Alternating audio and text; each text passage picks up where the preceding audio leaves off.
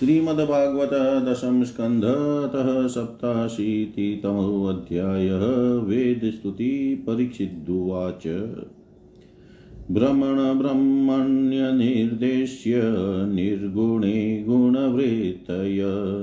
कथं चरन्ति श्रुतय साक्षात् सदशतः परे श्रीशुकुवाच। बुद्धीन्द्रियमनप्राणाञ्जनानां सृजत प्रभु मात्रार्थं च भवार्थं च आत्मनेय कल्पनाय च। शैषायुपनिषद्भ्रामी पूर्वेषां पूर्वजैर्धृता। श्रद्धया धारयेद्यस्तां क्षेमं गच्छेद किंचन। अत्र ते वर्णयिष्यामि गातां नारायणान्वितां। नारदस्य च संवादं ऋषयैर्नारायणस्य च। एकदा नारदो लोकान् पर्यटन् भगवत्प्रिय। सनातनं ऋषिं द्रष्टुं ययौ नारायणाश्रमम्। यो वै भारतवर्षेऽस्मिन् क्षेमाय स्वस्तये नृणां धर्मज्ञानसमुपेतम् आकल्पादास्थितस्तप तत्रोपविष्टं ऋषिभिः कलापग्रामवासिभिः परितं प्रणतोऽपृच्छदिदमेव कुरुद्वः। तस्मै उवोचद भगवान् ऋषीणां शृण्वतामिदं यो ब्रह्मवादपूर्वेषां जनलोकनिवासिनां श्रीभगवानुवाच। स्वयम्भुव जनलोके अभवत्पुरा तत्र स्थानां मानसानां मुनीनामूर्ध्वरेतसां श्वेतद्वीपं गतवती, त्वयि द्रष्टुं तदीश्वरं ब्रह्मवादसु संवृतश्रुतयो यत्र शेरते, तत्र हायम्भूत प्रश्नस्त्वं मामयमनुपृच्छसि। तुल्यश्रुततपशीलास्तुल्यस्व स्वीयादिमध्यमा अपि चक्रुः प्रवचनमेकं शुश्रूष्वोऽपरे स नन्दन्वाच स्वसृष्टमिदमापीय शयानं सशक्तिभिः तदन्ते बोधया चक्रुस्थलिङ्गै श्रुतय परं यथाशयानं सम्राजं वन्दिनस्तत्पराक्रमे प्रत्युषेऽभ्येत्य शुश्लोकैर्बोधयन्त्यनुजीविन। श्रुतय उवच श्रुतय ऊचु जय जय जय जामजितदोषगृभीतगुणां त्वमसि यदात्मना समवरुद समस्तभग अगज जगदोकसामखिलशक्त्यवबोधकते क्वचिदजयात्मना च चरतोऽनुचरे निगम्। बृहदुपलब्धमेतदवयन्त्यवशेषतया यत उदयास्तमयो विकृतेर्मृदि वा विकृतात्। अत ऋषयो दधुस्त्वयि मनोवचनाचरितं कथमयथा भवन्ति भुवि दत्तपदानि नृणाम्। इति तव शूरयस्त्र अधिपते अखिललोक मलक्षपणकथामृताब्धिमवगाह्य तपांसि जहु। किमुत पुनः स्वधाम विदुताशयकालगुणा परं भजन्ति ये पदमजस्रसुखानुभवम् धृतय इव श्वसन्त्यशुभृतो यदि ते अनुविधा महदमादयो अण्डं सृजनयदनुग्रहत्।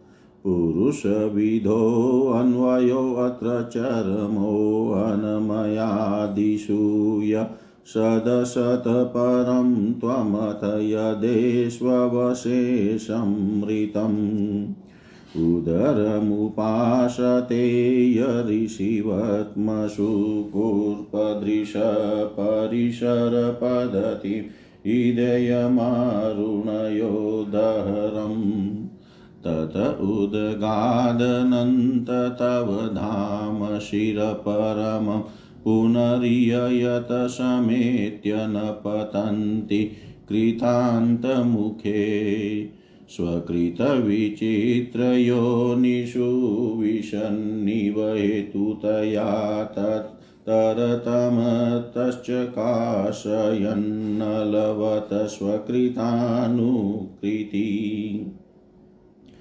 अथ वितथाश्वमुष्ववितथं तव धाम समं विरजधियोऽन्वयन्त्यभि विपण्यवयेकरसम् स्वकृतपुरेष्वमीष्वबहिरन्तरसंवरणं तव पुरुषं वदन्त्यखिलशक्तिधृतोऽशकृतम्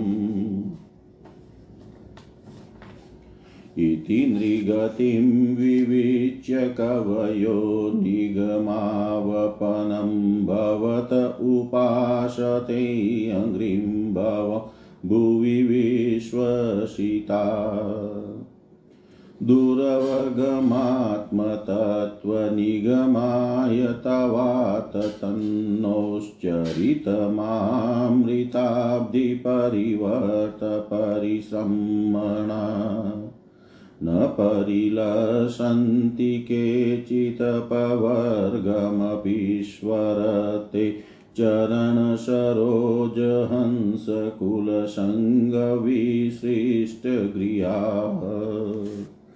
त्वदनुपतं कुलायमिदमात्मसुहृत्प्रियवच्चर्य चरति तथोन्मुखे त्वयि हिते प्रिये आत्मनि च। न बत असदुपासनायात्मनो यदनुशया भ्रमन्त्युरुभये कुशरीरभृत। निभृतमरुन्मनो अक्षदृढयो योगयुजो हृदि यन्मुनय उपासते तदरयोऽपि ययुस्मरणात् स्त्रियौर्गेन्द्रभोगभुजदण्डविषक्तधियो वयमपि क्षमा समुद्रिशोऽङ्घ्रिसरोजसुधा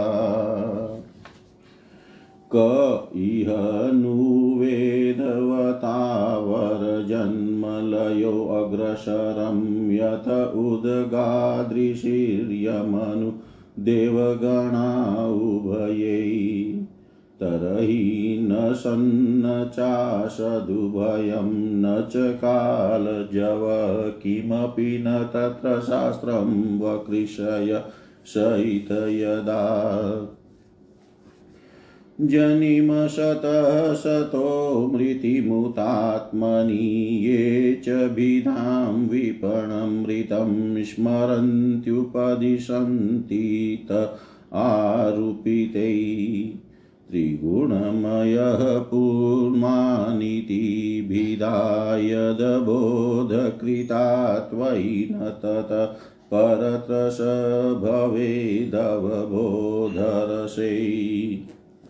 सदीव मनस्त्रीवृत्य वै विवात्य सदा मनुजात सदभिमृशन्त्यशेषमिदमात्मतयात्मविद न हि विकृतिं त्यजन्ति कनकस्य तदात्मतया।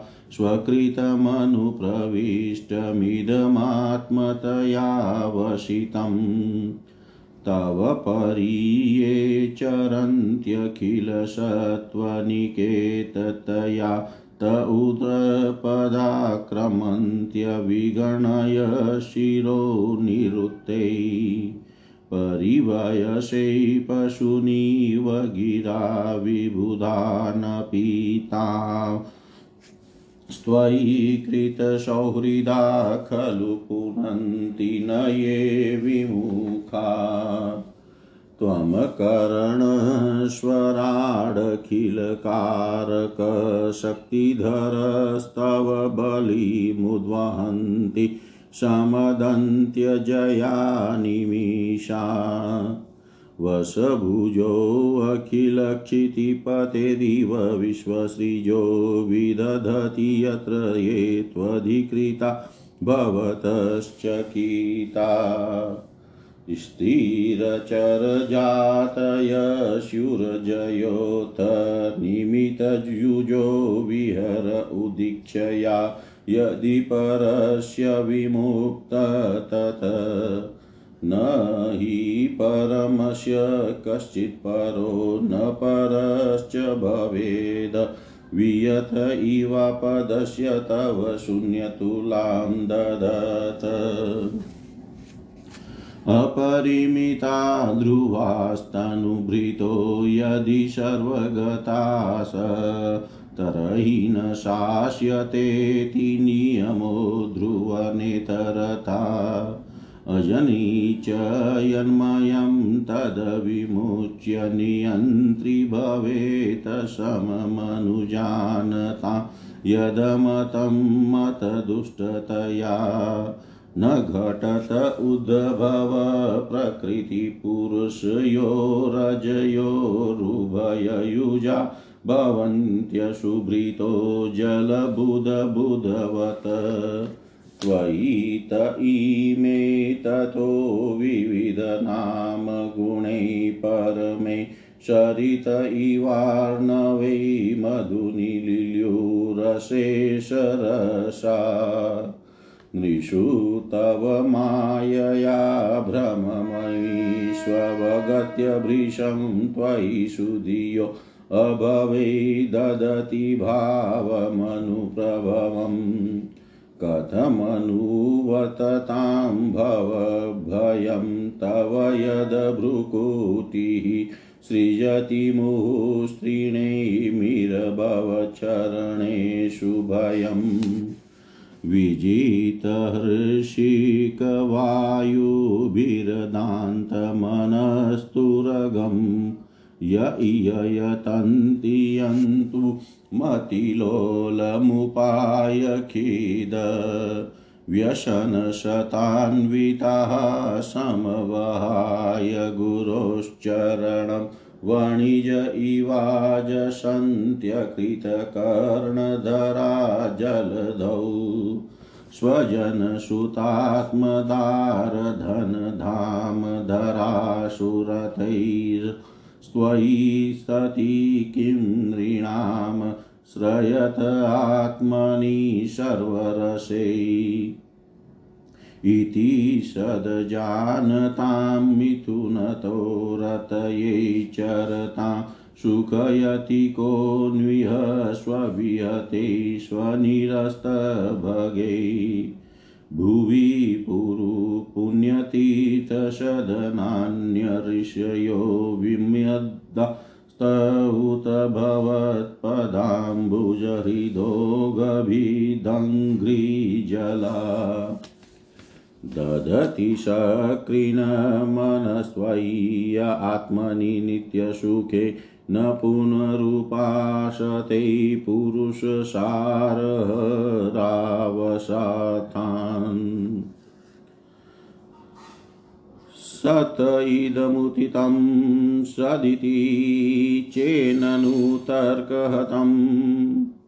व्यभिचरति क्व च क्व च मृषान् ततो भययुक।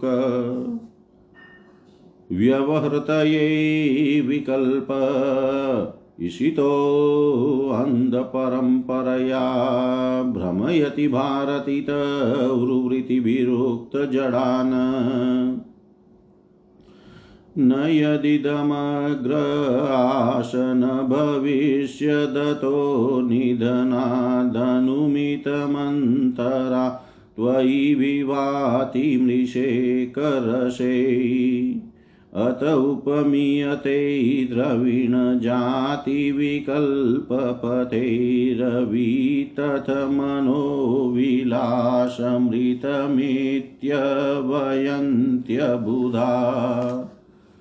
स यदज्जया त्वजा मनुषहितगुणाश्च जुषण।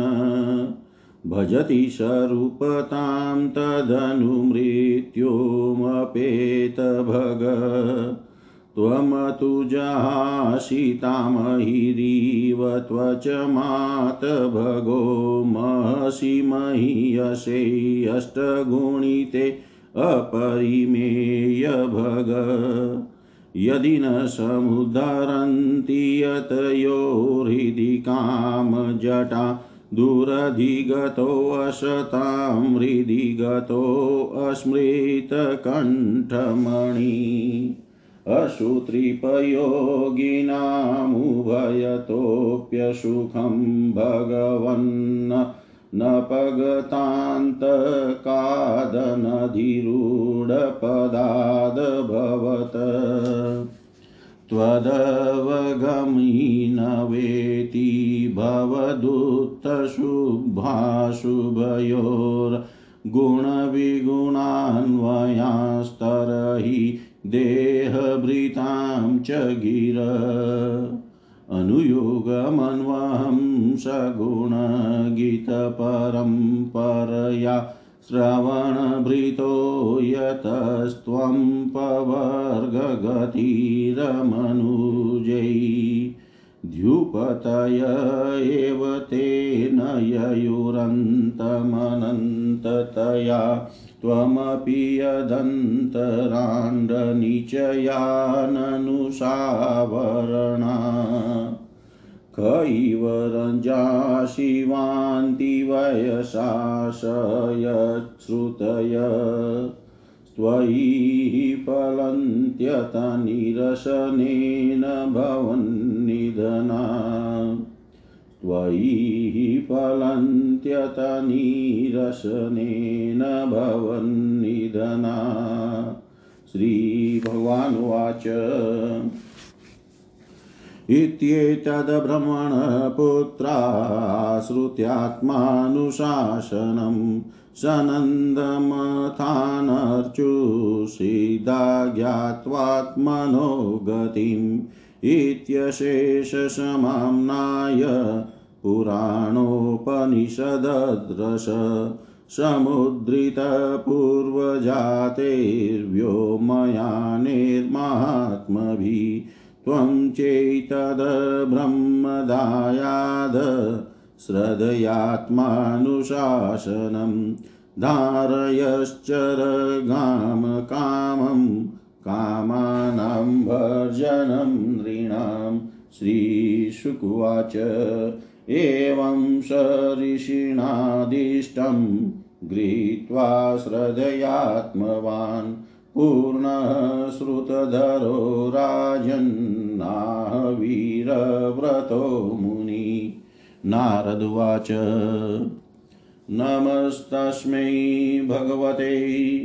कृष्णायामलकीर्तयै यो दते सर्वभूतानां भवायो सती कला इत्याद्यं ऋषिमानम्य तच्छिष्याश्च महात्मन। ततोऽगाधाश्रमं साक्षात् पितुर्द्वैपायनस्य मे। सभाजितो भगवता कृतासन् परिग्रह, तस्मै तद्वर्णयामास नारायणमुखाच्छ्रुतम् इत्येतद्वर्णितं राजन् यन प्रश्नकृतस्त्वया यथा ब्रह्मण्यनिर्देश्य निर्गुणेऽपि मनश्चरेत्।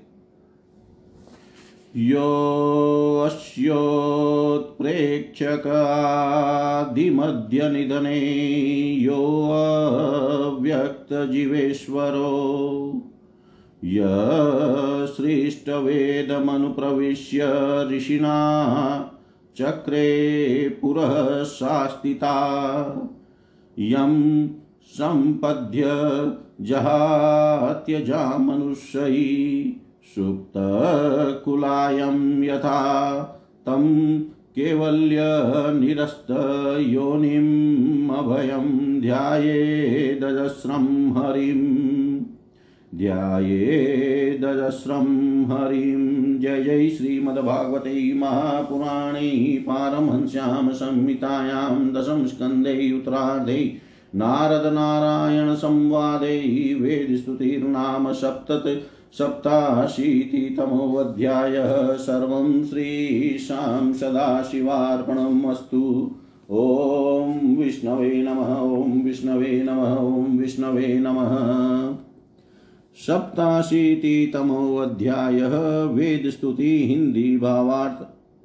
राजा परीक्षित ने पूछा, भगवान ब्रह्म कार्य और कारण से सर्वथा परे है? सत्व रज और तम ये तीनों गुण उसमें है ही नहीं। मन और वाणी से संकेत रूप में भी उसका निर्देश नहीं किया जा सकता। दूसरी और समस्त श्रुतियों का विषय गुण ही है। वे जिस विषय का वर्णन करती है, उसके गुण जाति, क्रिया अथवा रूढ़ी का ही निर्देश करती है। ऐसी स्थिति में श्रुतियाँ निर्गुण ब्रह्म का प्रतिपादन किस प्रकार करती है? क्योंकि निर्गुण वस्तु का स्वरूप तो उनकी पहुँच के परे है। श्री सुखदेव जी कहते हैं, परीक्षित, भगवान सर्वशक्तिमान और गुणों के निदान है। श्रुतियाँ स्पष्टतः सगुण का ही निरूपण करती है परंतु विचार करने पर उनका तात्पर्य निर्गुण ही निकलता है। विचार करने के लिए ही भगवान ने जीवों के लिए बुद्धि, इंद्रिय, मन और प्राणों की सृष्टि की है। इनके द्वारा वे स्वेच्छा से अर्थ, धर्म, काम अर्थवा मोक्ष का अर्जन कर सकते हैं। प्राणों के द्वारा जीवन धारण श्रवण आदि इंद्रियों के द्वारा महावाक्य आदि का श्रवण, मन के द्वारा मनन और बुद्धि के द्वारा निश्चय करने पर श्रुतियों के तात्पर्य निर्गुण स्वरूप का साक्षात्कार हो सकता है। इसलिए श्रुतियाँ सगुण का प्रतिपादन करने पर भी वस्तुतः निर्गुण परक है। ब्रह्म का प्रतिपादन करने वाली उपनिषद का यही स्वरूप है। इसे पूर्वजों के भी पूर्वज सनकादि ऋषियों ने आत्मनिश्चय के द्वारा धारण किया है। जो भी मनुष्य इसे श्रद्धा पूर्वक धारण करता है, वह बंधन के कारण समस्त उपाधियों अनात्म भावों से मुक्त होकर अपने परम कल्याण स्वरूप परमात्मा को प्राप्त हो जाता है। इस विषय में मैं तुम्हें एक गाथा सुनाता हूँ। उस गाथा के साथ स्वयं भगवान नारायण का संबंध है। वह गाथा देवर्षि नारद और ऋषि श्रेष्ठ नारायण का संवाद है। एक समय की बात है, भगवान के प्यारे भक्त देवर्षि नारद जी विभिन्न लोकों में विचरण करते हुए सनातन ऋषि भगवान नारायण का दर्शन करने के लिए बदरी का श्रम गए। भगवान नारायण मनुष्यों के अभ्युदय, लौकिक कल्याण और परम निश्रेयश भगवत स्वरूप अथवा मोक्ष की प्राप्ति के लिए इस भारत वर्ष में कल्प के प्रारंभ से ही धर्म ज्ञान और संयम के साथ महान तपस्या कर रहे हैं। परीक्षित, एक दिन वे कलाप ग्रामवासी सिद्ध ऋषियों के बीच में बैठे हुए थे। उस समय नारद जी ने उन्हें प्रणाम करके बड़ी नम्रता से यही प्रश्न पूछा, जो तुम मुझसे पूछ रहे हो। भगवान नारायण ने ऋषियों की उस भरी सभा में नारद जी को उनके प्रश्न का उत्तर दिया और वह कथा सुनाई, जो पूर्वकालीन जनलोक निवासियों में परस्पर वेदों के तात्पर्य और ब्रह्म के स्वरूप के संबंध में विचार करते समय कही गई थी। भगवान नारायण ने कहा, नारद जी, प्राचीन काल की बात है। एक बार जनलोक में वहाँ रहने वाले ब्रह्मा के मानस पुत्र नैष्टिक ब्रह्मचारी, सनक, सनंदन, सनातन आदि परम ऋषियों का ब्रह्म सत्र ब्रह्म विषय विचार या प्रवचन हुआ था। उस समय तुम मेरी श्वेत द्वीपाधिपति अनिरुद्ध मूर्ति का दर्शन करने के लिए श्वेत द्वीप चले गए थे। उस समय वहाँ उस ब्रह्म के संबंध में बड़ी ही सुंदर चर्चा हुई थी, जिसके विषय में श्रुतियाँ भी मौन धारण कर लेती है, स्पष्ट वर्णन न करके तात्पर्य रूप से लक्षित कराती हुई उसी में सो जाती है। उस ब्रह्म सत्र में यही प्रश्न उपस्थित किया गया था, जो तुम मुझसे पूछ रहे हो। सनक सनंदन सनातन सनत कुमार ये चारों भाई शास्त्रीय ज्ञान, तपस्या और शील स्वभाव में समान है। उन लोगों की दृष्टि में शत्रु मित्र और उदासीन एक से हैं। फिर भी उन्होंने अपने में से सन्नंदन को तो वक्ता बना लिया और शेष भाई सुनने के इच्छुक बनकर बैठ गए। सन्नंद जी ने कहा, जिस प्रकार प्रातः काल होने पर सोते हुए सम्राट को जगाने के लिए अनुजीवी बंदी जन उसके पास आते हैं और सम्राट के पराक्रम तथा सुयश का गान करके उसे जगाते हैं वैसे ही जब परमात्मा अपने बनाए हुए संपूर्ण जगत को अपने में लीन करके अपनी शक्तियों के सहित सोए रहते हैं, तब प्रलय के अंत में श्रुतियाँ उनका प्रतिपादन करने वाले वचनों से उन्हें इस प्रकार जगाती है। श्रुतियाँ कहती है अजीत आप ही सर्वश्रेष्ठ हैं, आप पर कोई विजय नहीं प्राप्त कर सकता। आपकी जय हो जय हो। प्रभो, आप स्वभाव से ही समस्त ऐश्वर्यों से पूर्ण हैं, इसलिए चराचर प्राणियों को फंसाने वाली माया का नाश कर दीजिए।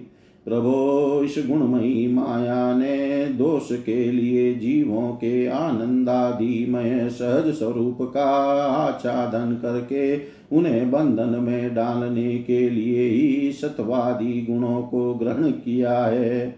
जगत में जितनी भी साधना, ज्ञान, क्रिया आदि शक्तियाँ हैं, उन सबको जगाने वाले आप ही हैं। इसलिए आपके मिटाए बिना यह माया मिट नहीं सकती। इस विषय में यदि प्रमाण पूछा जाए तो आपकी श्वास भूता श्रुतियाँ ही हम ही प्रमाण हैं। यद्यपि हम आपका स्वरूपत वर्णन करने में असमर्थ हैं परंतु जब कभी आप माया के द्वारा जगत की सृष्टि करके सगुण हो जाते हैं या उसको निषेध करके स्वरूप स्थिति की लीला करते हैं अथवा अपना सच्चिदानंद स्वरूप श्री विग्रह प्रकट करके क्रीड़ा करते हैं, तभी हम यथ किंचित आपका वर्णन करने में समर्थ होती है। इसमें संदेह नहीं कि हमारे द्वारा इंद्र वरुण आदि देवताओं का भी वर्णन किया जाता है। परंतु हमारे श्रुतियों के सारे मंत्र अथवा सभी मंत्र दृष्टा ऋषि प्रतीत होने वाले इस संपूर्ण जगत को ब्रह्म स्वरूप ही अनुभव करते हैं। क्योंकि जिस समय यह सारा जगत नहीं रहता, उस समय भी आप बच रहते हैं। जैसे घट शराब मिट्टी का प्याला कसोरा आदि, सभी विकार मिट्टी से ही उत्पन्न और उसी में लीन होते हैं। उसी प्रकार संपूर्ण जगत की उत्पत्ति और प्रलय आप में ही होती है। तब क्या आप पृथ्वी के समान विकारी हैं? नहीं नहीं, आप तो एक रस निर्विकार हैं।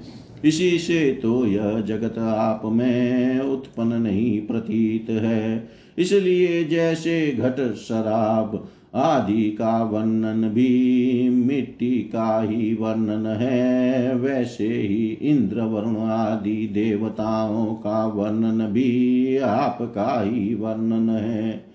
यही कारण है कि विचारशील ऋषि, मन से जो कुछ सींचा जात मन से जो कुछ सोचा जाता है और वाणी से जो कुछ कहा जाता है, उसे आप में ही स्थित, आपका ही स्वरूप देखते हैं। मनुष्य अपना पैर चाहे कहीं भी रखे, ईंट, पत्थर या काठ पर होगा वह पृथ्वी पर ही, क्योंकि वे सब पृथ्वी स्वरूप ही है। इसलिए हम चाहे जिस नाम या जिस रूप का वर्णन करे, वह आपका ही नाम, आपका ही रूप है। भगवन लोग सत्व रजतम इन तीन गुणों की माया से बने हुए। अच्छे बुरे भावों या अच्छी बुरी क्रियाओं में उलझ जाया करते हैं। परंतु आप तो उस माया नटी के स्वामी, उसको नचाने वाले हैं। इसीलिए विचारशील पुरुष आपकी लीला कथा के अमृत सागर में गोते लगाते रहते हैं और इस प्रकार अपने सारे पाप ताप को धो बहा देते हैं। क्यों न हो आपकी लीला कथा सभी जीवों के माया मल को नष्ट करने वाली जो है? पुरुषोत्तम, जिन महापुरुषों ने आत्मज्ञान के द्वारा अंतकरण के राग द्वे आदि और शरीर के काल कृत जरा मरण आदि दोष मिटा दिए हैं और निरंतर आपके उस स्वरूप की अनुभूति में मग्न रहते हैं, जो अखंड आनंद स्वरूप है। उन्होंने अपने पाप तापों को सदा के लिए शांत भस्म कर दिया है। इसके विषय में तो कहना ही क्या है? भगवान प्राणधारियों के जीवन की सफलता इसी में है कि वे आपका भजन सेवन करें। आपकी आज्ञा का पालन करे। यदि वे ऐसा नहीं करते तो उनका जीवन व्यर्थ है और उनके शरीर में श्वास का चलना ठीक वैसा ही है, जैसा लुहार की धौकनी में हवा का आना जाना। महतत्व अहंकार आदि ने आपके अनुग्रह से, आपके उनमें प्रवेश करने पर ही इस ब्रह्मांड की सृष्टि की है। अनमय, प्राणमय, मनोमय, विज्ञानमय और आनंदमय इन पाँचों कोशों में पुरुष रूप से रहने वाले, उनमें मैं मैं की स्मृति करने वाले भी आप ही है।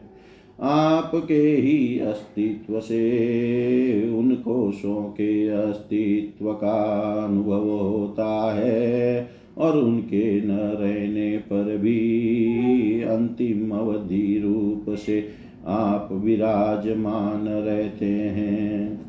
इस प्रकार सब में अन्वित और सबकी अवधि होने पर भी आप संग ही है। क्योंकि वास्तव में जो कुछ वृत्तियों के द्वारा अस्ति अथवा नास्ति के रूप में अनुभव होता है। उन समस्त कार्य कारणों से आप परे हैं। नैति नैति के द्वारा इन सब का निषेध हो जाने पर भी आप ही शेष रहते हैं। क्योंकि आप उस निषेध के भी साक्षी हैं और वास्तव में आप ही एकमात्र सत्य है। इसके लिए आपके भजन के बिना जीव का जीवन व्यर्थ ही है। क्योंकि वह इस महान सत्य से वंचित है। ऋषियों ने आपकी प्राप्ति के लिए अनेकों मार्ग माने हैं। उनमें जो स्थूल दृष्टि वाले हैं, वे मणिपूरक चक्र में अग्नि रूप से आपकी उपासना करते हैं। अरुण वंश के ऋषि समस्त नाड़ियों के निकलने के स्थान हृदय में आपके परम सूक्ष्म स्वरूप दहर ब्रह्म की उपासना करते हैं। प्रभो, हृदय से ही आपको प्राप्त करने का श्रेष्ठ मार्ग सुषुम्ना नाड़ी ब्रह्मरंध्र तक गई हुई है। जो पुरुष ज्योतिर्मय मार्ग को प्राप्त कर लेता है और उससे ऊपर की ओर बढ़ता है। वह फिर जन्म मृत्यु के चक्कर में नहीं पड़ता। भगवन आपने ही देवता, मनुष्य और पशु पक्षी आदि योनिया बनाई है। सदा सर्वत्र सब रूपों में आप हैं ही, इसलिए कारण रूप से प्रवेश न करने पर भी आप ऐसे जान पड़ते हैं। मानो उसमें प्रविष्ट हुए हों। साथ ही विभिन्न आकृतियों का अनुकरण करके कहीं उत्तम तो कहीं अधम रूप से प्रतीत होते हैं। जैसे आग छोटी बड़ी लकड़ियों और कर्मों के अनुसार प्रचुर अथवा अल्प परिमाण में या उत्तम मधम रूप में प्रतीत होती है। इसलिए संत पुरुष लौकिक पारलौकिक कर्मों की दुकानदारी से उनके फलों से विरक्त हो जाते हैं और अपनी निर्मल बुद्धि से सत्य असत्य आत्मा अनात्मा को पहचान कर जगत के झूठे रूपों में नहीं फंसते। आपके सर्वत्र एक रस संभाव से स्थित सत्य स्वरूप का साक्षात्कार करते हैं। प्रभो जीव जिन शरीरों में रहता है, वे उसके कर्म के द्वारा निर्मित होते हैं और वास्तव में उन शरीरों के कार्य कारण रूप आवरणों से वह रहित है। क्योंकि वस्तुतः उन आवरणों की सत्ता ही नहीं है। तत्वज्ञानी पुरुष ऐसा कहते हैं कि समस्त शक्तियों को धारण करने वाले आपका ही वह स्वरूप है। स्वरूप होने के कारण अंश न होने पर भी उसे अंश कहते हैं और निर्मित न होने पर भी निर्मित कहते हैं। इसी से बुद्धिमान पुरुष जीव के वास्तविक स्वरूप पर विचार करके, परम विश्वास के साथ आपके चरण कमलों की उपासना करते हैं। क्योंकि आपके चरण ही समस्त वैदिक कर्मों के समर्पण स्थान और मोक्ष स्वरूप है। भगवान भगवान परमात्म तत्व का ज्ञान प्राप्त करना अत्यंत कठिन है। उसी का ज्ञान कराने के लिए आप विविध प्रकार के अवतार ग्रहण करते हैं और उनके द्वारा ऐसी लीला करते हैं जो अमृत के महासागर से भी मधुर और मादक होती है। जो लोग उसका सेवन करते हैं, उनकी सारी थकावट दूर हो जाती है। वे परमानंद में मग्न हो जाते हैं। कुछ प्रेमी भक्त तो ऐसे होते हैं, जो आपकी लीला कथाओं को छोड़कर मोक्ष की भी अभिलाषा नहीं करते। स्वर्ग आदि की तो बात ही क्या है?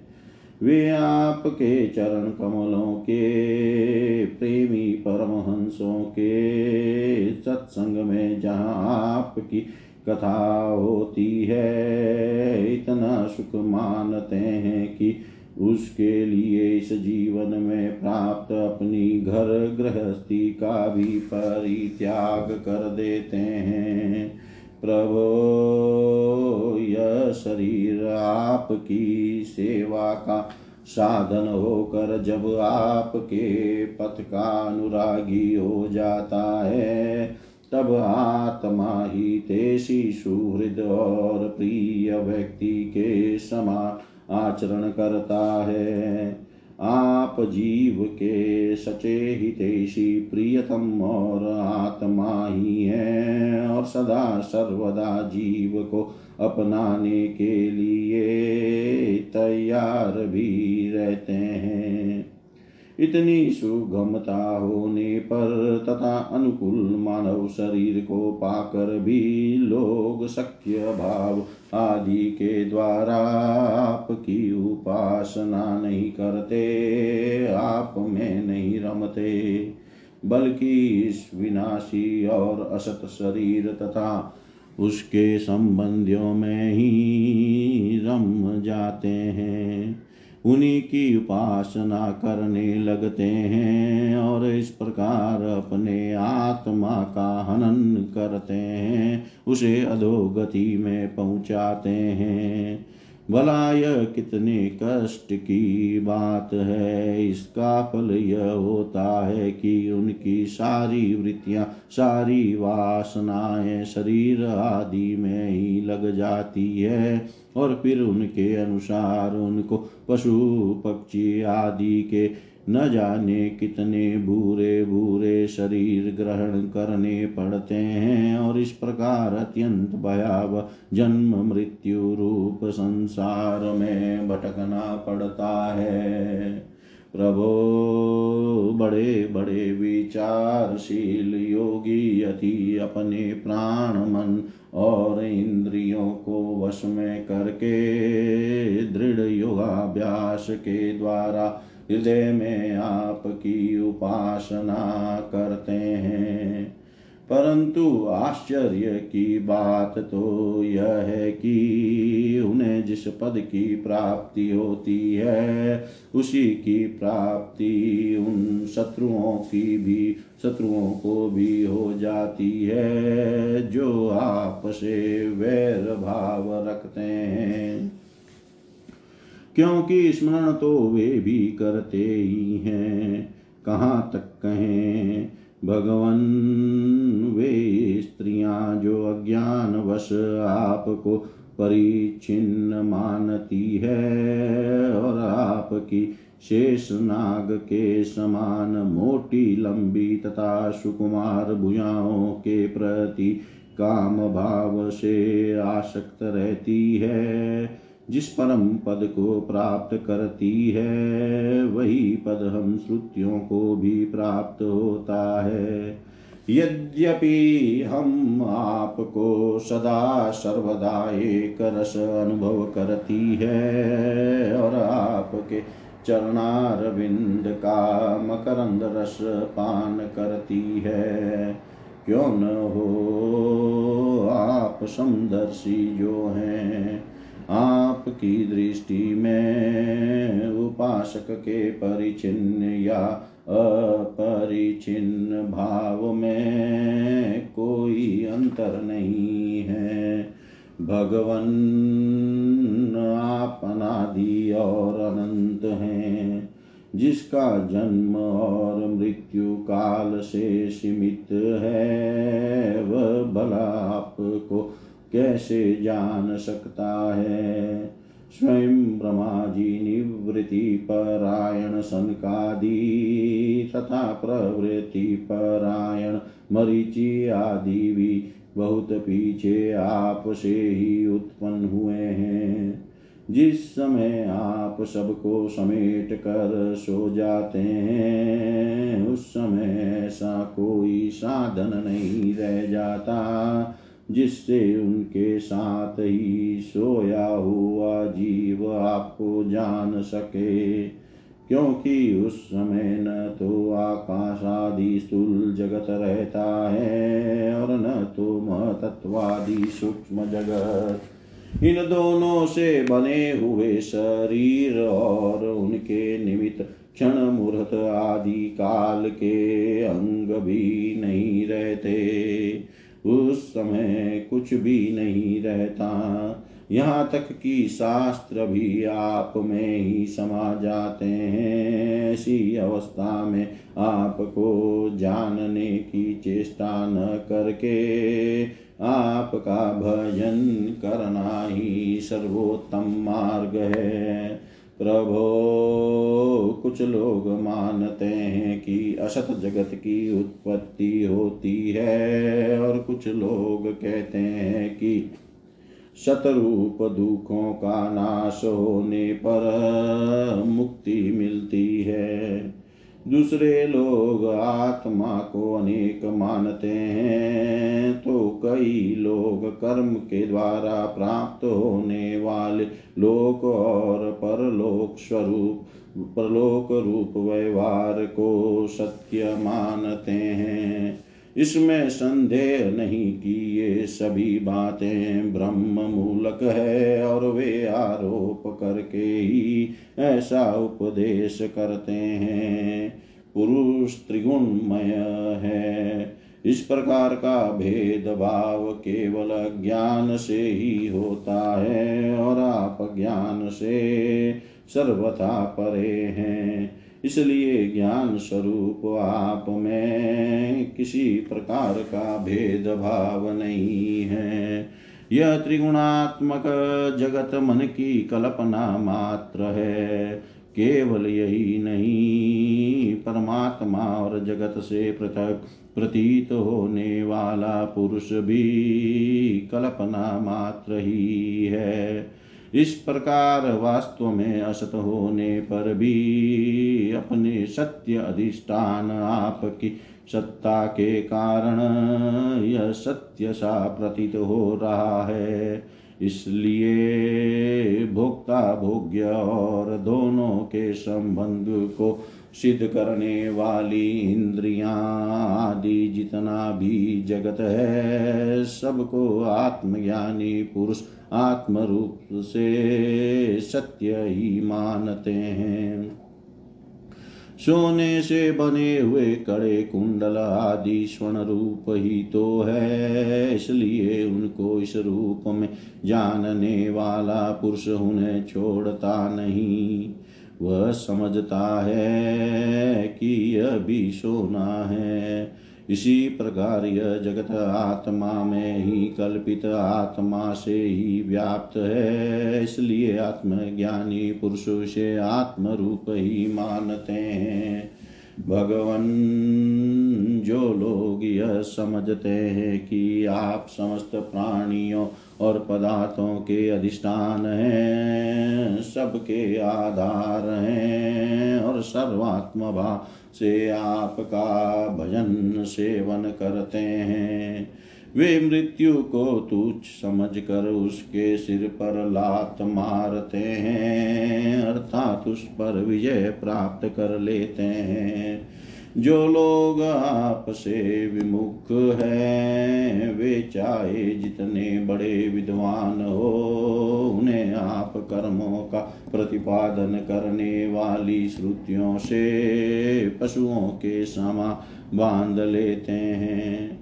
इसके विपरीत जिन्होंने आपके साथ प्रेम का संबंध जोड़ रखा है, वे न केवल अपने को बल्कि दूसरों को भी पवित्र कर देते हैं, जगत के बंधन से छुड़ा देते हैं। ऐसा सौभाग्य भला आपसे विमुख लोगों को कैसे प्राप्त हो सकता है?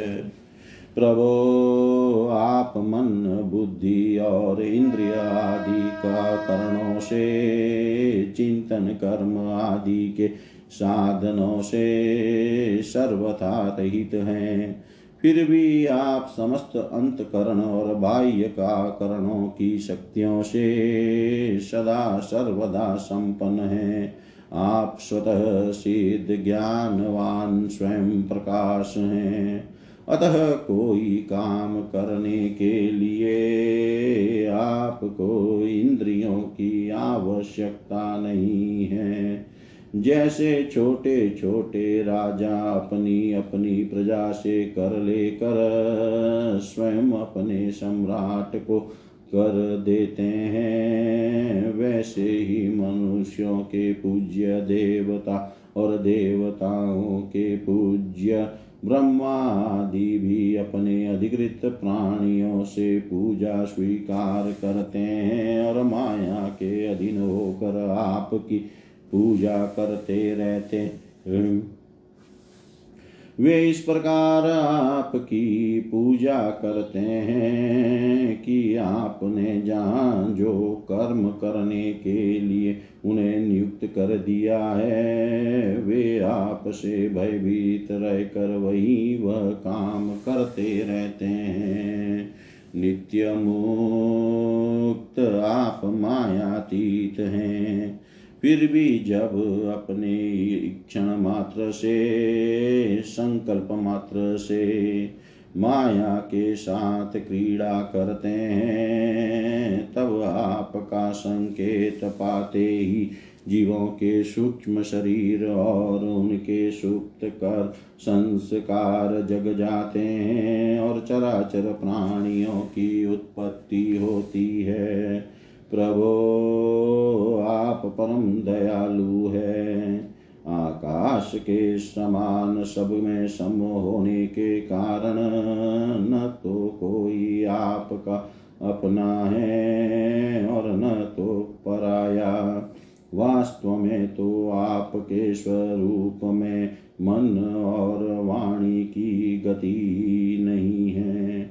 आप में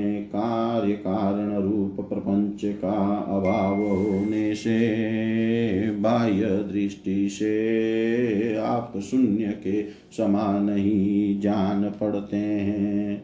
परंतु उस दृष्टि के भी अधिष्ठान होने के कारण आप परम सत्य है।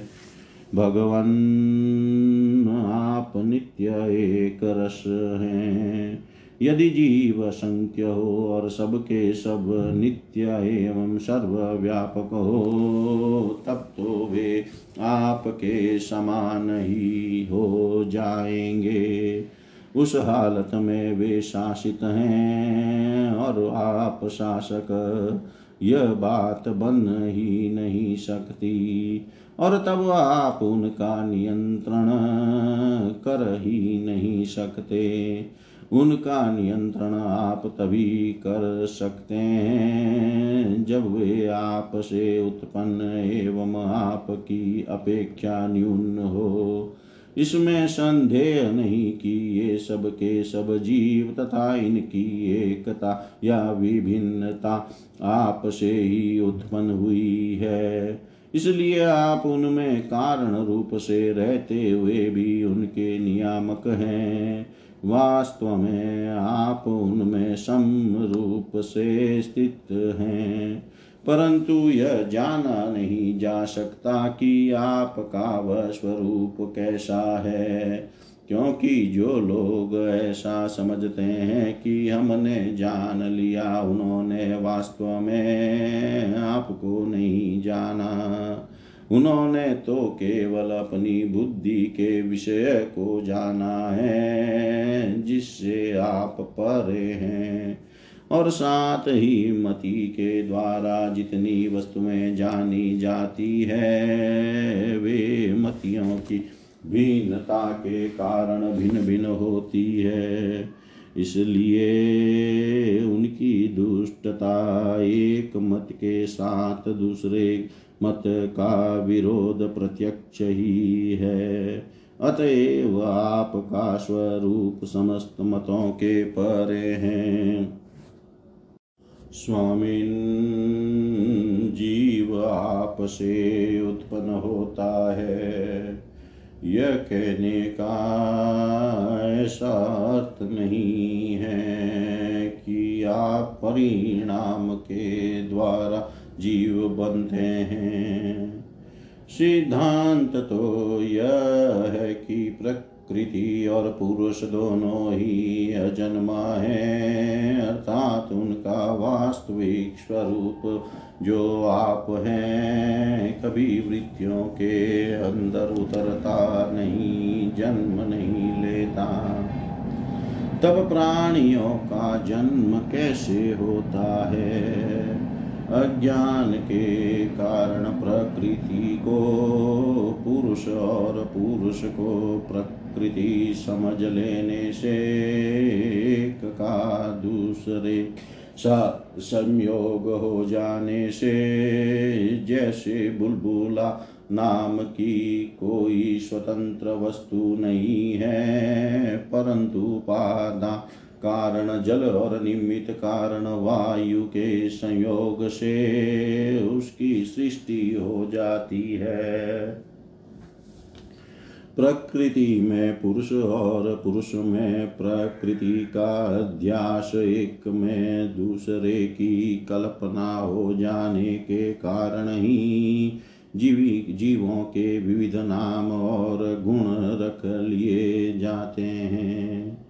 अंत में जैसे समुद्र में नदियाँ और मधु में समस्त पुष्पों के रस समा जाते हैं, वैसे ही वे सब के सब उपाधि रहित आप में समा जाते हैं।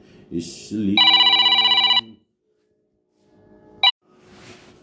इसलिए जीवों की भिन्नता और उनका पृथक अस्तित्व आपके द्वारा नियंत्रित है।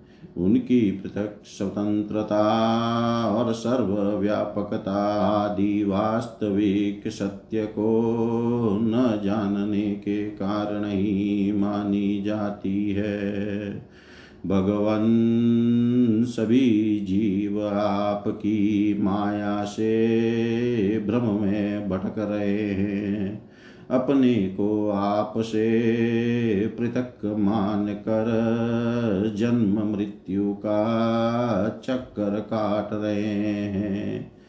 परंतु बुद्धिमान पुरुष इस ब्रह्म को समझ लेते हैं और संपूर्ण भक्ति भाव से आपकी शरण ग्रहण करते हैं।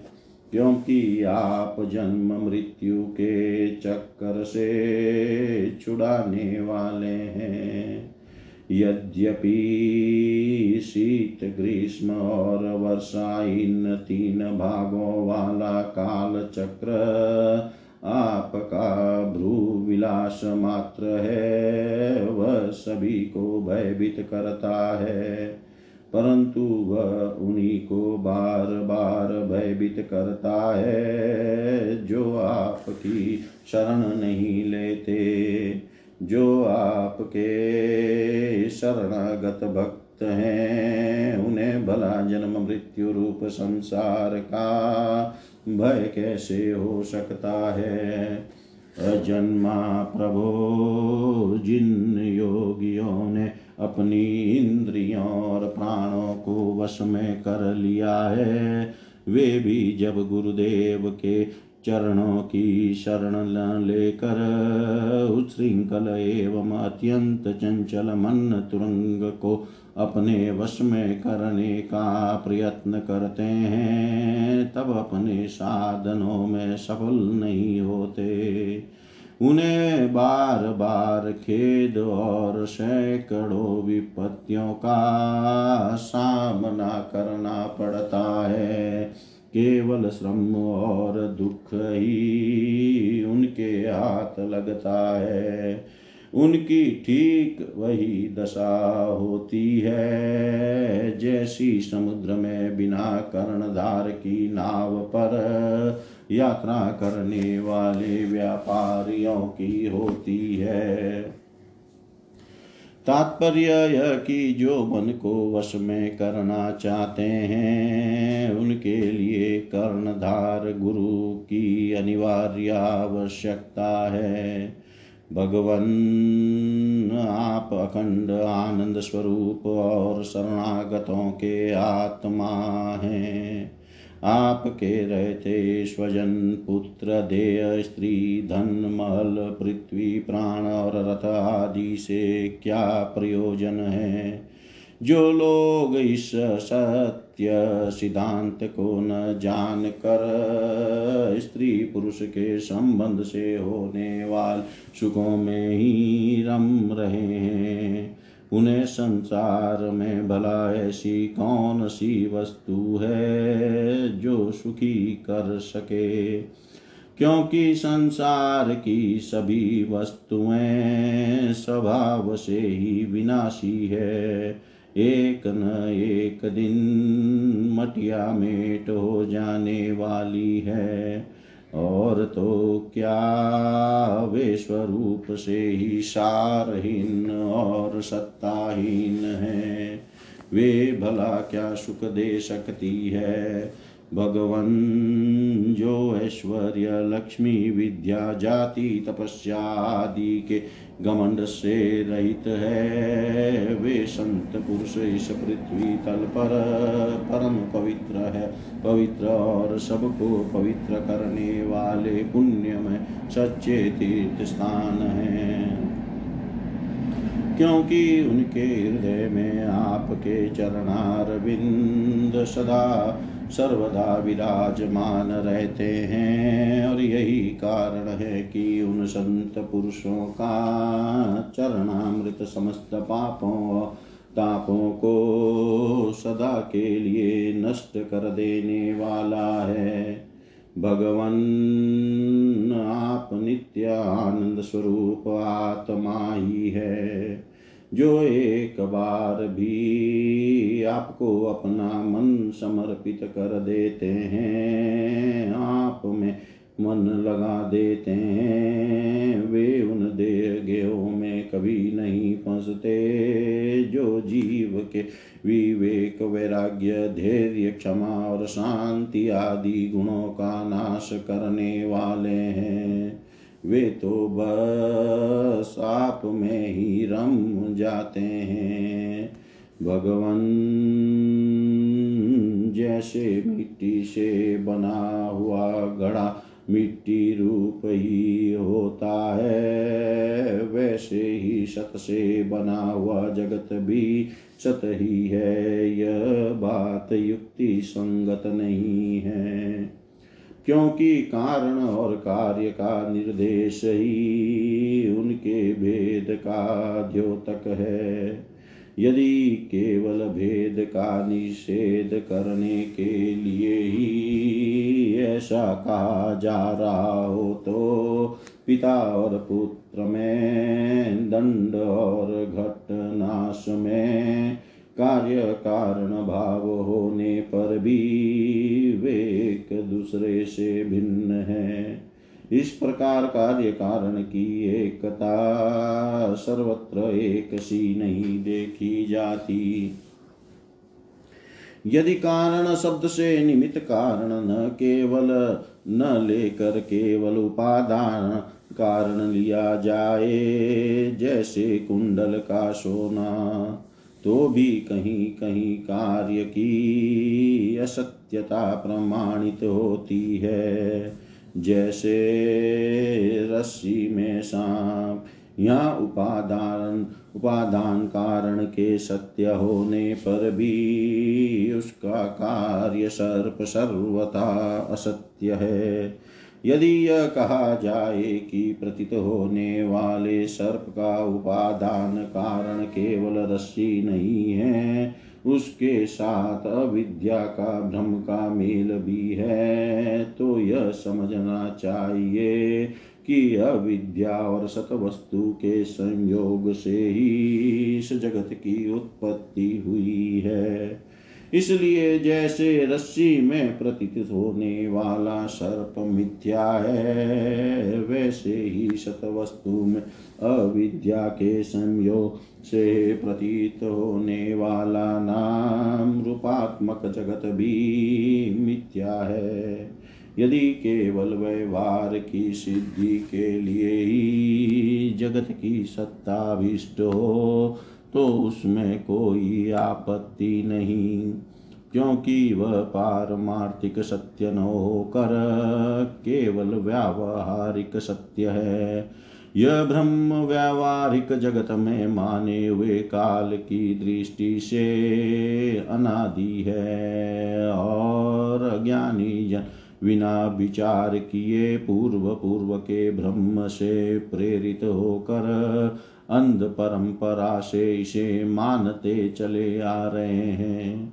ऐसी स्थिति में कर्म फल को सत्य बतलाने वाली श्रुतियाँ केवल उन्हीं लोगों को ब्रह्म डालती है जो कर्म में जड़ हो रहे हैं और यह नहीं समझते कि इनका तात्पर्य कर्म फल की नित्यता बतलाने में नहीं बल्कि उनकी प्रशंसा करके उन कर्मों में लगाने में है भगवान, वास्तविक बात तो यह है कि यह जगत उत्पत्ति के पहले नहीं था और प्रलय के बाद नहीं रहेगा।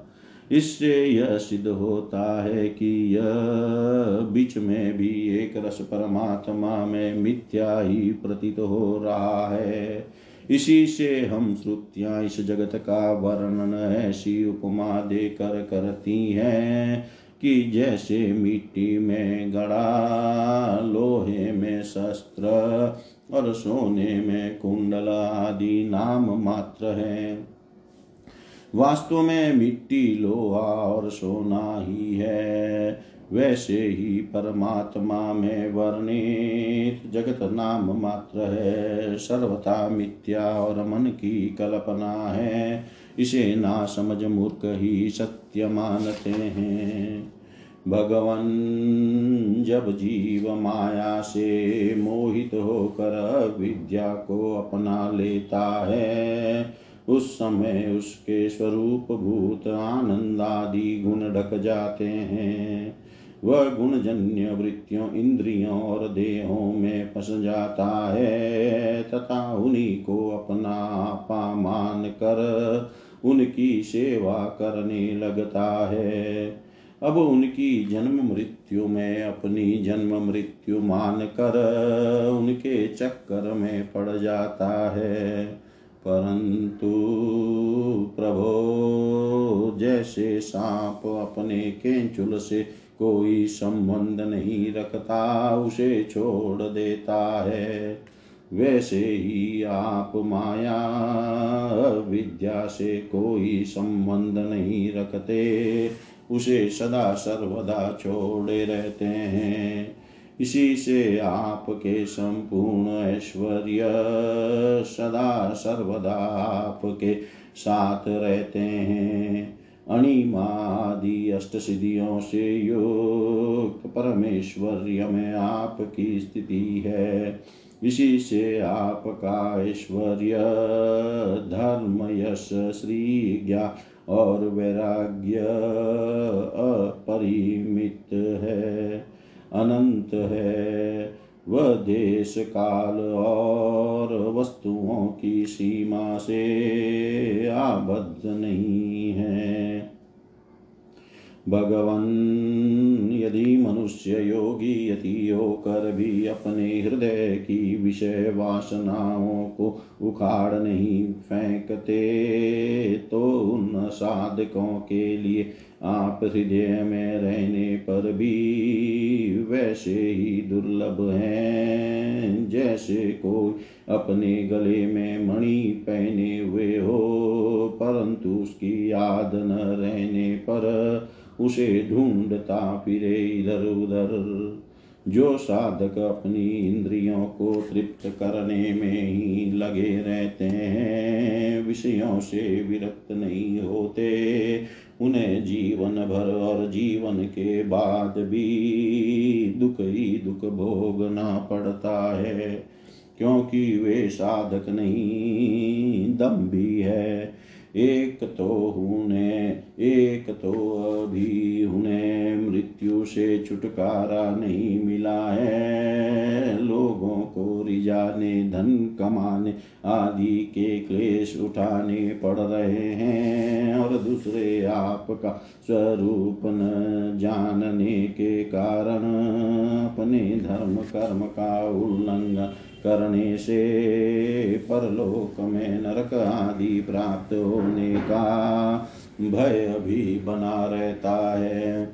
भगवन आपके वास्तविक स्वरूप को जानने वाला पुरुष आपके दिए हुए पुण्य और पाप कर्मों के फल, सुख एवं दुखों को नहीं जानता, नहीं भोगता। वह भोग्य और भोक्तापन के भाव से ऊपर उठ जाता है। उस समय विधि निषेध के प्रतिपादक शास्त्र भी उससे निवृत्त हो जाते हैं, क्योंकि वे देहाभिमानियों के लिए हैं, उनकी और तो उसका ध्यान ही नहीं जाता। जिसे आपके स्वरूप का ज्ञान नहीं हुआ है, वह भी यदि प्रतिदिन आपकी प्रत्येक युग में की हुई लीलाओं, गुणों का गान सुन सुन कर उनके द्वारा आपको अपने हृदय में बैठा लेता है तो अनंत अचिंत्य दिव्य गुण गणों के निवास स्थान प्रभो। आपका व प्रेमी भक्त भी पाप पुण्यों के फल सुख दुखी दु, सुख दुखों और विधि निषेधों से अतीत हो जाता है क्योंकि आप ही उनकी मोक्ष स्वरूप गति है। परंतु इन ज्ञानी और प्रेमियों को छोड़कर और सभी शास्त्र बंधन में हैं तथा वे उसका उल्लंघन करने पर दुर्गति को प्राप्त होते हैं।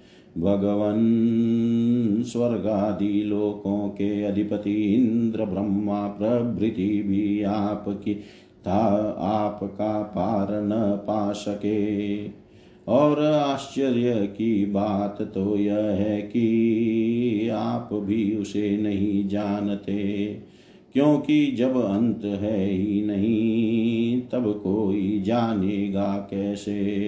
प्रभो, जैसे आकाश में हवा के, हवा से धूल के नन्हे नन्हे कण उड़ते रहते हैं, वैसे ही आप में काल के वेग से अपने से उत्तरोत्तर दस गुणे सात आवरणों के सही असंख्य ब्रह्मांड एक साथ ही घूमते रहते हैं। तब भला आपकी सीमा कैसे मिले? हम श्रुतियाँ भी आपके स्वरूप का साक्षात वर्णन नहीं कर सकती। आपके अतिरिक्त वस्तुओं का निषेध करते करते अंत में अपना भी निषेध कर देती है और आप में ही अपनी सता को कर सफल हो जाती है। आप में ही अपनी सत्ता को कर सफल हो जाती है। भगवान भगवान नारायण ने कहा, देवर से इस प्रकार सनकादि ऋषियों ने आत्मा और ब्रह्म की एकता बतलाने वाला उपदेश सुनकर आत्मस्वरूप को जाना और नित्य सिद्ध होने पर भी इस उपदेश से कृतकृत्य से होकर उन लोगों ने सन्नंदन की पूजा की। नारद सनकादि ऋषि सृष्टि के आरंभ में उत्पन्न हुए थे, अतएव वे सबके पूर्वज हैं।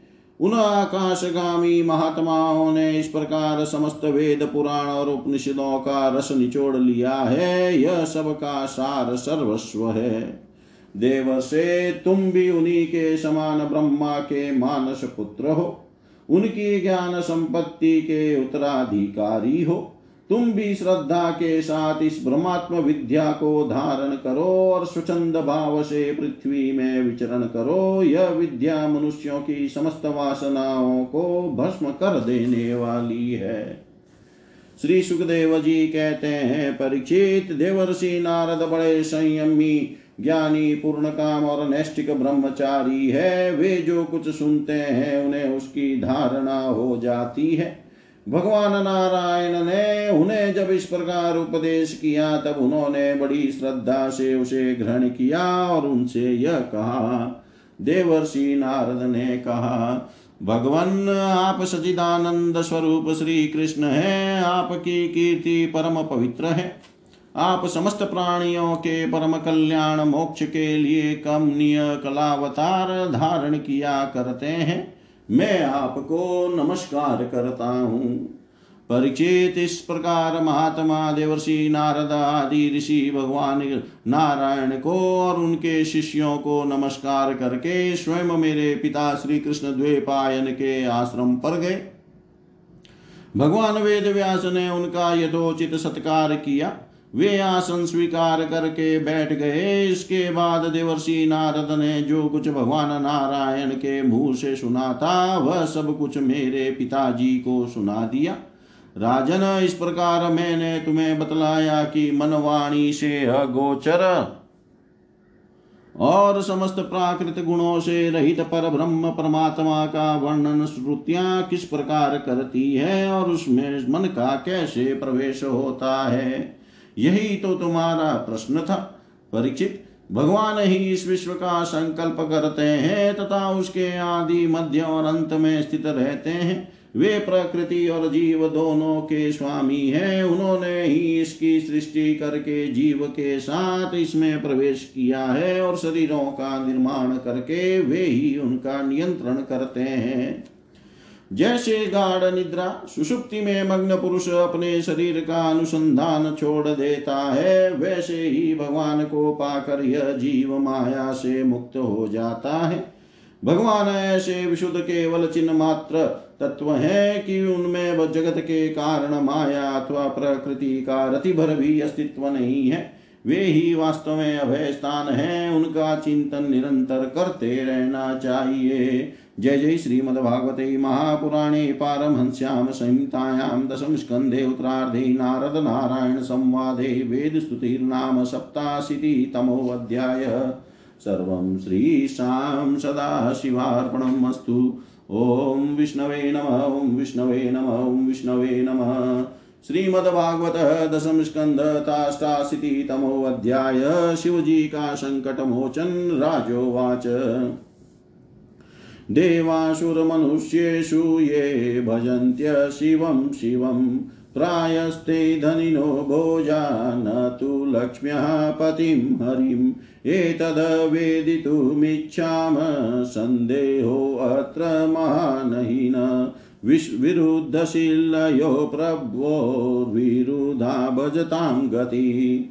श्रीशुकुवाच शिवशक्तियुत शश्वत त्रिलिङ्गो गुणसंवृत वैकारिकस्तेजश्च तामश्चेत्यहं त्रिधा ततो विकारा भवन षोडशामीषु कञ्चन उपधावन विभूतीनां सर्वासां स्नुते गतिं। हरिर्हि निर्गुण साक्षात् पुरुषप्रकृते पर स सर्वदृगुपदृष्टा तं भजन निर्गुणो भवेत्। निवृतेष्वश्वमेधेषु राजायुष्मत्पितामह। शृण्वन् भगवतो धर्मान् पृच्छदीदमच्युतं स आह भगवास्तस्मै प्रीतशुश्रूषवे प्रभु। नृणां निःश्रेयसाताय यो अवतीर्णो यदोकुले श्रीभगवानुवाच यस्याहम् अनुगृह्णामि हरिष्ये शनै। ततोऽधनं त्यजन्त्यस्य स्वजना दुःखदुःखितं स यदा वित्ततोद्योगो निर्विण स्यादधने हया मत्परे कृतमेत्रस्य करिष्ये मदनुग्रहं तद् ब्रह्म परमं सूक्ष्मं चिन्मात्रं सनन्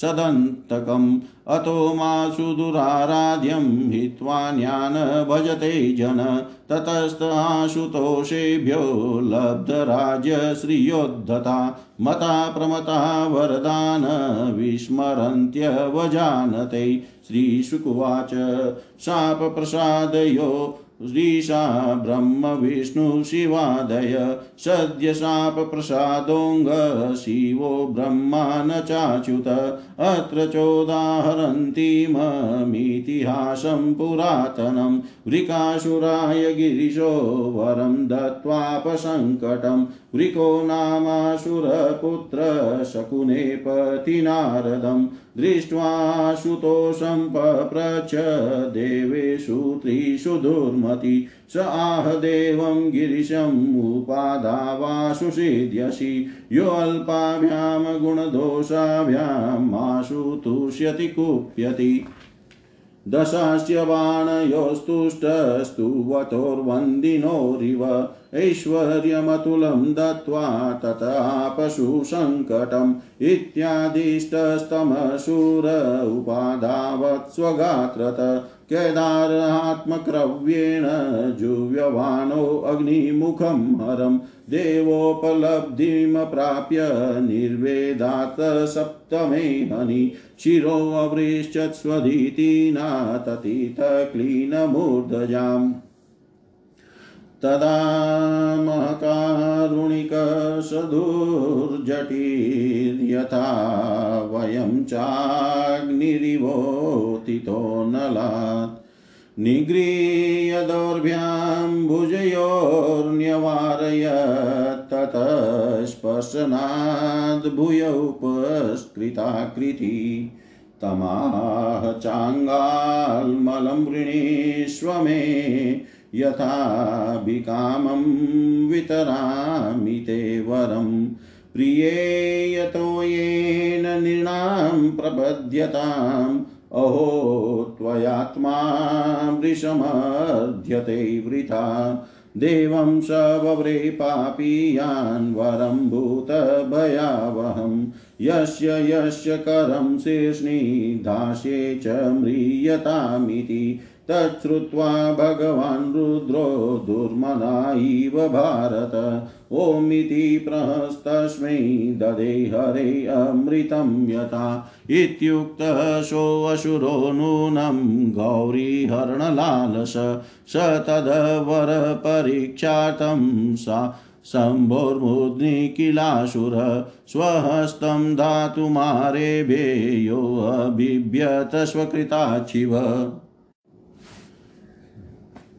तेनोपसृष्टसन्त्रस्तपराधावन् सवे पतु यावदन्तं दिवो भूमे काष्ठाना काष्ठानामुद्गादुद अजानन्त प्रतिविधिं तुष्टिमासन् सुरेश्वरा ततो वैकुण्ठमगमद तमस परं यत्र नारायण साक्षान्यासिनां परमागति शान्तानां न्यस्तदण्डानां यतो नावर्तते गत। तं तदा व्यसनं दृष्ट्वा भगवान् व्रीजिनार्दन दुरात् प्रत्युदीयाद भूत्वा वटुको योगमायया। मेखलाजिन्नदण्डाक्षैस्तेजसाग्निरिव ज्वलन्। अभिवादयामास च तं कुशपाणिविनीत्वत। श्रीभगवानुवाच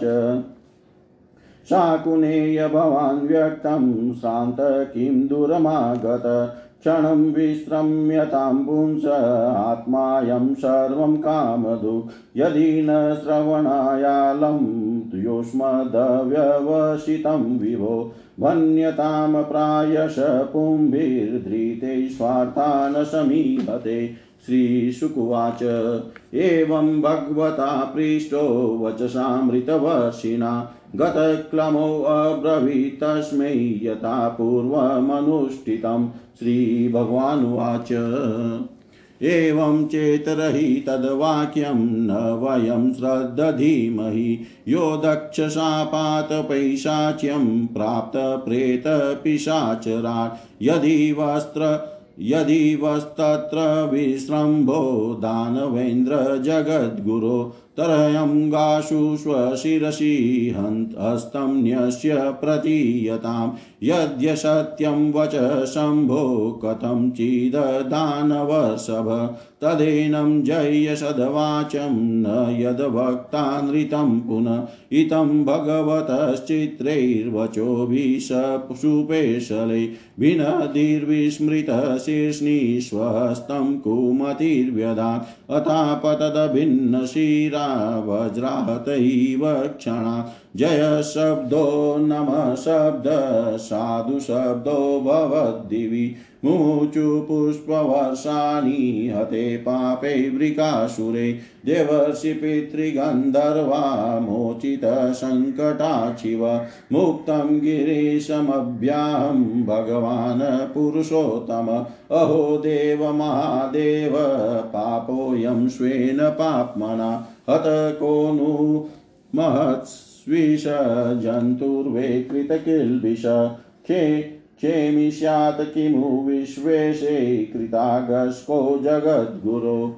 य एवमव्याकृतशक्त्युदन्वत परस्य साक्षात् परमात्मनो हरे। गिरित्रमोक्षं कथये शृणोति वा? विमुच्यते संसृतिभिस्तथारिभिः विमुच्यते संसृतिभिस्तथारिभिः जय जय श्रीमद्भागवते महापुराणे पारमंस्यां संहितायां दशमस्कन्धे उत्तरार्धे रुद्रमोक्षणं नामाष्टाशीतितमोऽध्याय। सर्वं श्रीशां सदाशिवार्पणम् ॐ विष्णवे नमः। ॐ विष्णवे नमः। ॐ विष्णवे नमः।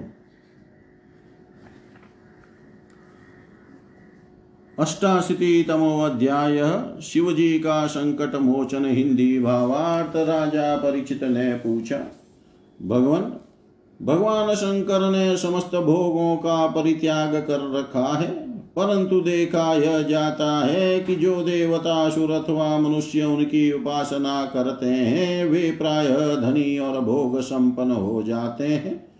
और भगवान विष्णु लक्ष्मी पति है, परंतु उनकी उपासना करने वाले प्राय धनी और भोग संपन्न नहीं होते। दोनों प्रभु त्याग और भोग की दृष्टि से एक दूसरे से विरुद्ध स्वभाव वाले हैं, परंतु उनके उपासकों को उनके स्वरूप के विपरीत फल मिलता है। मुझे इस विषय में बड़ा संदेह है कि त्यागी की उपासना से, भोग और लक्ष्मीपति की उपासना से त्याग कैसे मिलता है, मैं आपसे यह जानना चाहता हूँ। श्री सुखदेव जी कहते हैं, परिचित शिव जी सदा अपनी शक्ति से युक्त रहते हैं। वे सत्वादि गुणों से युक्त तथा अहंकार के अधिष्ठाता है। अहंकार के तीन भेद है, वे कारिक, तेजस और तामस। त्रिविध अहंकार से सोलह विकार हुए, दस इंद्रिया, पाँच महाभूत और एक मन। अतः इन सबके अधिष्ठात्री देवताओं में से किसी एक की उपासना करने पर समस्त ऐश्वर्यों की प्राप्ति हो जाती है। परंतु परीक्षित भगवान श्री हरि तो प्रकृति से परे स्वयं पुरुषोत्तम एवं प्राकृत गुण रहित है। वे सर्वज्ञ तथा सबके अंतकरणों के साक्षी हैं। जो उनका भजन करता है, वह स्वयं भी गुणातीत हो जाता है। परीक्षित जब तुम्हारे दादा धर्मराज युधिष्ठिर अश्वमेध यज्ञ कर चुके, तब भगवान से विविध प्रकार के धर्मों का वर्णन सुनते समय उन्होंने भी यही प्रश्न किया था। परीक्षित भगवान श्री कृष्ण सर्वशक्तिमान परमेश्वर है, मनुष्यों के कल्याण के लिए ही उन्होंने यदुवंश में अवतार धारण किया था। राजा युधिष्ठिर का प्रश्न सुनकर और उनकी सुनने की इच्छा देख कर उन्होंने प्रश्नता पूर्वक इस प्रकार उत्तर दिया। भगवान श्री कृष्ण ने कहा, राजन, जिस पर मैं कृपा करता हूँ, उसका सब मन धीरे धीरे छीन, उसका सब धन धीरे धीरे छीन लेता हूँ। जब वह निर्धन हो जाता है, तब उसके सज्ञ संबंधी, उसके दुखाकुल चित की परवाह न करके उसे छोड़ देते हैं। फिर वह धन के लिए उद्योग करने लगता है, तब मैं उसका वह प्रयत्न भी निष्फल कर देता हूँ। इस प्रकार बार बार सफल होने के कारण जब धन कमाने से उसका मन विरक्त हो जाता है, उसे दुख समझकर वह उधर से अपना मुँह मोड़ लेता है और मेरे प्रेमी भक्तों का आश्रय लेकर उनसे मेल जोल करता है, तब मैं उस पर अपनी अहेतुक कृपा की वर्षा करता हूँ। मेरी कृपा से उसे परम सूक्ष्म अनंत सचिदानंद स्वरूप पर ब्रह्म की प्राप्ति हो जाती है। इस प्रकार मेरी प्रसन्नता, मेरी आराधना बहुत कठिन है। इसी से साधारण लोग मुझे छोड़कर मेरे ही दूसरे रूप अन्य देवताओं की आराधना करते हैं। दूसरे देवता आशुतोष हैं। वे झटपट पिघल पड़ते हैं और अपने भक्तों को साम्राज्य लक्ष्मी दे देते हैं। उसे पाकर वे उत्सृंखल प्रमादी और उन्मत हो उठते हैं और अपने वरदाता देवताओं को भी भूल जाते हैं तथा उनका तिरस्कार कर बैठते हैं। श्री सुखदेव जी कहते हैं, परिचित ब्रह्मा, विष्णु और महादेव, ये तीनों साप और वरदान देने में समर्थ है, परंतु इनमें महादेव और ब्रह्मा शीघ्र ही प्रसन्न या रुष्ट होकर वरदान अथवा साप दे देते हैं। परंतु विष्णु भगवान वैसे नहीं है। इस विषय में महात्मा लोग एक प्राचीन इतिहास कहा करते हैं। भगवान शंकर एक बार वृकासुर को वर देकर संकट में पड़ गए थे। परीक्षित वृकासुर शकुनी का पुत्र था। उसकी बुद्धि बहुत बिगड़ी हुई थी। एक दिन कहीं जाते समय उसने देवर्षि नारद को देख लिया और उनसे पूछा कि तीनों देवताओं में झटपट प्रश्न होने वाला कौन है? परीक्षित देवर्षि नारद ने कहा, तुम भगवान शंकर की आराधना करो, इससे तुम्हारा मनोरथ बहुत जल्द पूरा हो जाएगा। वे थोड़े ही गुणों से, शीघ्र से, शीघ्र प्रसन्न और थोड़े ही अपराध से तुरंत क्रोध कर बैठते हैं। रावण और बाणासुर ने केवल वंदी जनों के समान शंकर जी की कुछ स्तुतियाँ की थी। इसी से वे उन पर प्रसन्न हो गए और उन्हें अतुलनीय ऐश्वर्य दे दिया।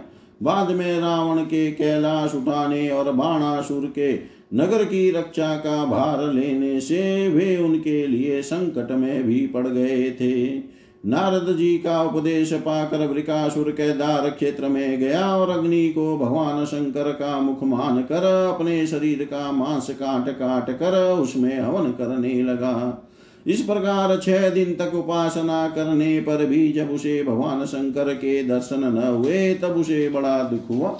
सातवें दिन केदार तीर्थ में स्नान करके उसने अपने भीगे बल बाल वाले मस्तक को कुलाड़े से काट कर हवन करना चाहा। परिचित, जैसे जगत में कोई दुख दुखवश आत्महत्या करने जाता है तो हम लोग करुणा वशु से बचा लेते हैं। वैसे ही परम दयालु भगवान शंकर ने वृक्कासुर के आत्मघात के पहले ही अग्नि कुंड से अग्निदेव के समान प्रकट होकर अपने दोनों हाथों से उसके दोनों हाथ पकड़ लिए और गला काटने से रोक दिया। उनका स्पर्श होते ही वृकासुर के अंग ज्यों के त्यों पूर्ण हो गए। भगवान शंकर ने वृकासुर से कहा, प्यारे वृकासुर बस करो बस करो, बहुत हो गया। मैं तुम्हें वर देना चाहता हूँ, तुम मुँह मांगा, वर मांग लो। अरे भाई, मैं तो अपने शरणागत भक्तों पर केवल जल चढ़ाने से ही संतुष्ट हो जाया करता हूँ। भला तुम झुटमुट अपने शरीर को क्यों पीड़ा दे रहे हो?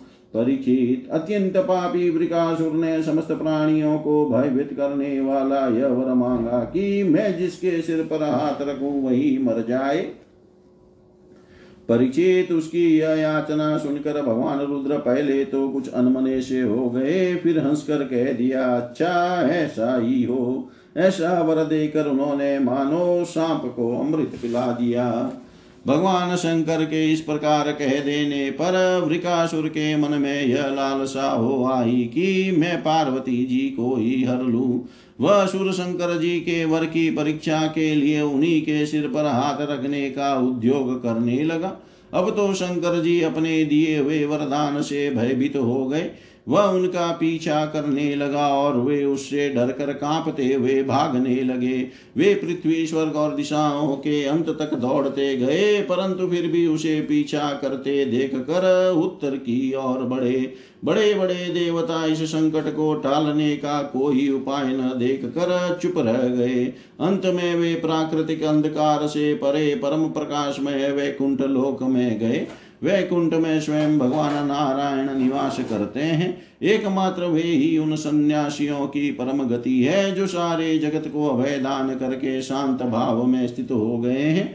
वैकुंठ में जाकर जीव को फिर लौटना नहीं पड़ता। भक्त भयहारी भगवान ने देखा कि शंकर जी तो बड़े संकट में पड़े हुए हैं। तब वे अपनी योग माया से ब्रह्मचारी बनकर दूर से ही धीरे धीरे वृकासुर की ओर आने लगे। भगवान ने मुंज की मेघला काला मर्गचरम दंड और रुद्राक्ष की माला धारण कर रखी थी। उनके एक एक अंग से ऐसी ज्योति निकल रही थी। मानो आग धधक रही हो, वे हाथ में कुछ लिए हुए थे। वृकासुर को देख कर उन्होंने बड़ी नम्रता से झुक कर प्रणाम किया। ब्रह्मचारी विषधारी भगवान ने कहा, शकुनी नंदन, वृकासुर जी, आप स्पष्ट ही बहुत थके से जान पड़ते हैं। आज आप बहुत दूर से आ रहे हैं। क्या तनिक विश्राम तो कर लीजिए। देखिए, यह शरीर ही सारे सुखों की जड़ है। इसी से सारी कामनाएँ पूर्ण होती है। इसे अधिक कष्ट न देना चाहिए। आप तो सब प्रकार से समर्थ हैं। इस समय आप क्या करना चाहते हैं? यदि मेरे सुनने योग्य कोई बात हो तो बतलाइए, क्योंकि संसार में देखा जाता है कि लोग सहायकों के द्वारा बहुत से काम बना लिया करते हैं। श्री सुखदेव जी कहते हैं, परिचित भगवान के एक एक शब्द से अमृत बरस रहा था। उनके इस प्रकार पूछने पर पहले तो उसने तनिक ठहर कर अपनी थकावट दूर की। उसके बाद क्रमशः अपनी तपस्या, वरदान प्राप्ति तथा भगवान शंकर के पीछे दौड़ने की बात शुरू से कह सुनाई। श्री भगवान ने कहा अच्छा ऐसी बात है। तब तो भाई, हम उसकी बात पर विश्वास नहीं करते, आप नहीं जानते हैं क्या? वह तो दक्ष प्रजापति के साप से पिशाच भाव को प्राप्त हो गया है। आजकल वही प्रेतों और पिशाचों का सम्राट है। दानवराज आप इतने बड़े होकर ऐसी छोटी छोटी बातों पर विश्वास कर लेते हैं। आप यदि अब भी उसे जगत गुरु मानते हो तो उसकी बात पर विश्वास करते हो तो झटपट अपने सिर पर हाथ रख कर परीक्षा कर लीजिए। दानव शिरोमणे, यदि किसी प्रकार शंकर की बात असत्य निकले तो उस असत्यवादी को मार डालिए, जिससे फिर कभी वह झूठ न बोल सके। परिचित। भगवान ने ऐसी मोहित करने वाली अद्भुत और मीठी बात कही कि उसकी विवेक बुद्धि जाती रही। उस दुर्बुद्धि ने भूल कर अपने ही सिर पर हाथ रख लिया। बस उसी क्षण उसका सिर पट गया और वह वहीं धरती पर गिर पड़ा। मानो उस पर बिजली गिर पड़ी हो। उस समय आकाश में देवता लोग जय जय नमो नमः साधु साधु के नारे लगाने लगे। पापी वृकासुर की मृत्यु से देवता, ऋषि, पितर और गंधर्व अत्यंत प्रसन्न होकर पुष्पों की वर्षा वर्षा करने लगे और भगवान शंकर उस विकट संकट से मुक्त हो गए। अब भगवान पुरुषोत्तम ने भय मुक्त शंकर जी से कहा कि देवादि देव बड़े हर्ष की बात है कि इस दुष्ट को इसके पापों ने ही नष्ट कर दिया। परमेश्वर, भला ऐसा कौन प्राणी है जो महापुरुषों का अपराध करके कुशल से रह सके? फिर स्वयं जगत गुरु विश्वेश्वर, आपका अपराध करके तो कोई सकुशल रह ही कैसे सकता है? भगवान, अनंत शक्तियों के समुद्र हैं, उनकी एक एक शक्ति मन और वाणी की सीमा के परे हैं। वे प्रकृति से अतीत स्वयं परमात्मा हैं, उनकी शंकर जी को संकट से छुड़ाने की यह लीला जो कोई कहता या सुनता है, वह संसार के बंधनों और शत्रुओं के भय से मुक्त हो जाता है। जय जय श्रीमद्भागवते महापुराणे पारमहंस्यां संहितायां दशमस्कन्धे उत्तरार्धे रुद्रमोक्षणं नामाष्टाशीतितमोऽध्यायः सर्वं श्रीशां सदाशिवार्पणम् अस्तु। विष्णवे नमः। ॐ विष्णवे नमः। ॐ विष्णवे नमः।